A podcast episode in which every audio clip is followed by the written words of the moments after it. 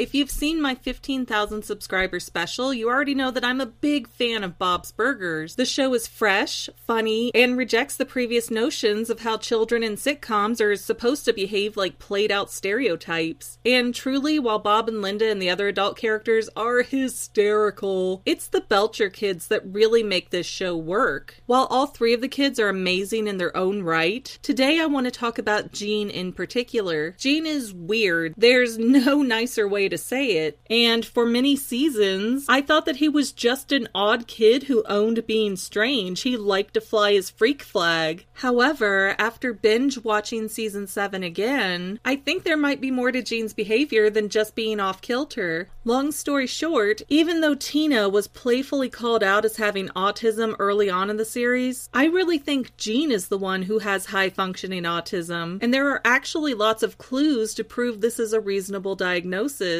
Now, let me clarify before the angry mob comes out. My daughter also has high functioning autism, so I'm not making this video as some kind of joke to poke fun at people with invisible disabilities. It's a very diverse and complicated issue to deal with, and contrary to popular belief, autism is not a mental retardation. Autism is more like having a brain that works in a different way. People with autism can be great scientists or artists or writers, you name it. Many signs of autism point to issues in the social areas, like having no verbal filter, difficulty making friends your own age, not understanding the idea of social acceptability, etc., etc., etc. Funny enough, those are all things that Gene has regularly displayed in the series. Now, there are physical signs that can manifest with autism, including behaviors like flapping hands and sensitivity to sounds, but you don't have to have every single item on a checklist to be autistic. That's why it's called ASD, Autism Spectrum Disorder, because there's a huge range of possible behaviors involved. Looking at Gene, he constantly speaks as if he has no filter, nothing in his head to say, hey, maybe don't say that out loud, buddy. And that happens in almost every line he has in the entire series. Plus, Gene says whatever's on his mind, regardless of who he's speaking to. Other kids, his parents, teachers, it doesn't matter to him. Gene is 11, and yes, from experience, it's true that kids that age can be really sarcastic. Yet, we never really have a reason to believe that Gene is insincere with most of his comments. Even early on in the series, Gene talks about peeing in the burger suit, and it doesn't seem like he's trying to be funny. Throughout season 7, it seems like Gene's behavioral abnormalities are getting really highlighted. It's not just quirky comments anymore. The behaviors are getting more noticeable too. For instance, when Gene is put in charge of babysitting Louise in Large Brother Where Fart Thou, Gene's brain seems to just be breaking down internally when faced with an unexpected conflict and challenge. In the episode Like Gene for Chocolate, Gene sees nothing abnormal with walking walking into a candy factory and befriending one of the adults in charge. Okay, it's weird that the man child in charge of the factory befriends a kid too, don't get me wrong, but Gene acts like he doesn't really get why this is socially inappropriate. These types of behaviors openly escalate in the Laser-inth, where Gene and Bob go to a laser light show, and Gene has an emotional meltdown over the volume of the music and freaks out until they leave. Really, you could debate a lot of Gene's behaviors as being socially awkward or naive, but this level of a sound sensitivity strongly points to autism, in my opinion. Perhaps the most convincing proof of Gene's autism is Louise.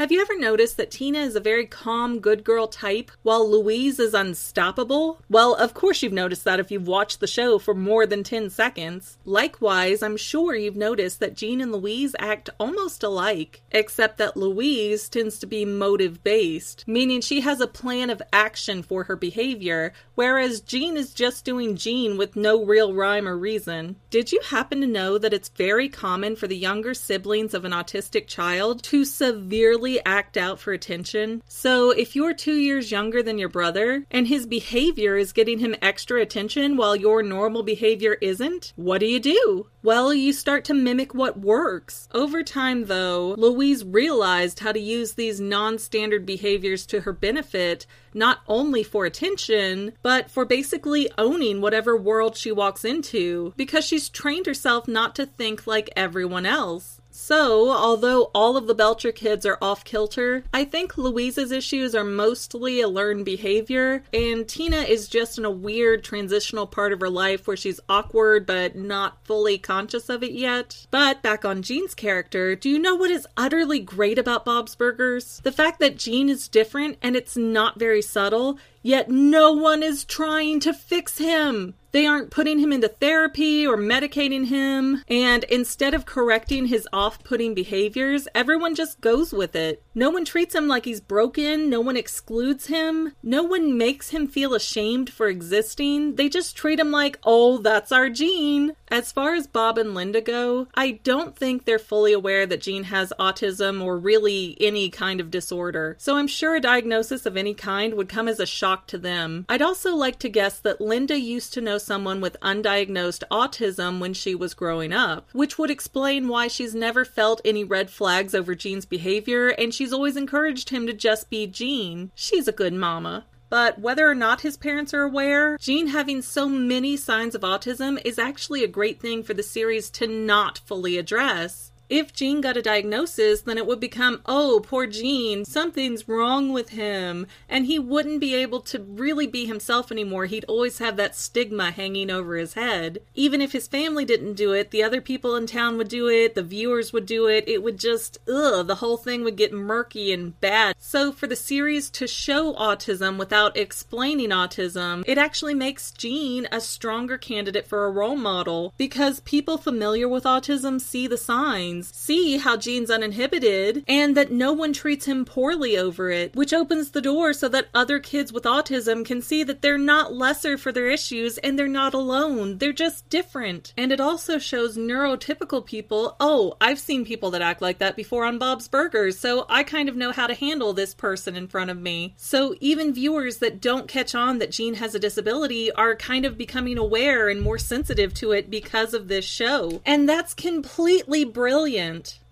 Well, that's all I have for now, but this video's not quite over yet. We're expanding, so I have to plug our other channels. Total, we have The Fangirl, dealing primarily with movies and shows, Say Halo Goodbye Gaming, and The Fanily Family Vlogs. Links are in the description, and we would love to see you at all three channels. Okay, I think that's it. So thanks for watching, and I hope you enjoyed enough to like, subscribe, and share this video. We have tons of material across our various various channels that you are fully encouraged to go check out. And if somehow you can't get enough of me, please connect with me on Instagram at say halo goodbye or Twitter at the underscore fanily.